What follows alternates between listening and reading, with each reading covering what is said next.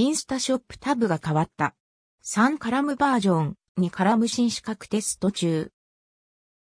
2020年11月に正式採用されたインスタメニューの新レイアウト。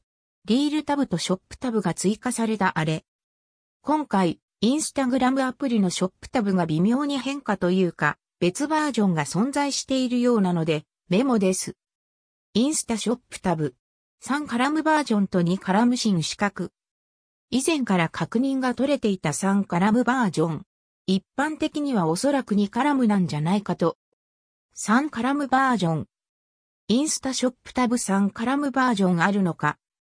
ビアインスタグラムショップタブ。オリジナリートウィーティドバイコーキチ、ニュー、インスタリールに、リミックス機能登場、コーキチ、T402、25、2021。インスタショップタブ2カラム。さらに、2カラムだけど投稿の角の R がない真四角のバージョンも存在。ビアインスタグラムショップタブ。ビアインスタグラムショップタブ。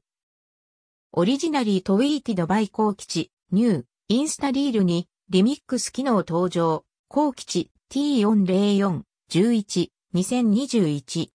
通常バージョンでは一定の間隔でスクエア4枠分、使った大きな枠が存在しているけど、新四角バージョンでは、それがない。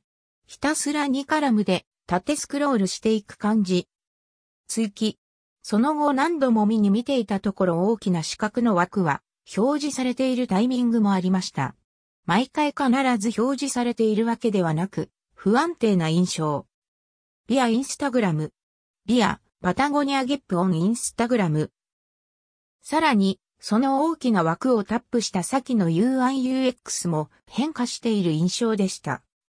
フィード投稿のような見た目で、投稿のもとに横長の小さなボタンが並んでいて、商品ページやアカウントのショップページに遷移することが可能。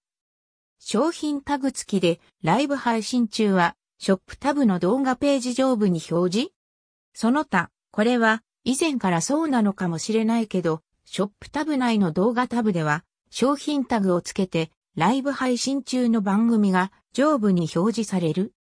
オリジナリートウィーティドバイコーキチ、ニュー、インスタリールにリミックス機能登場、コーキチ T403、30、2021。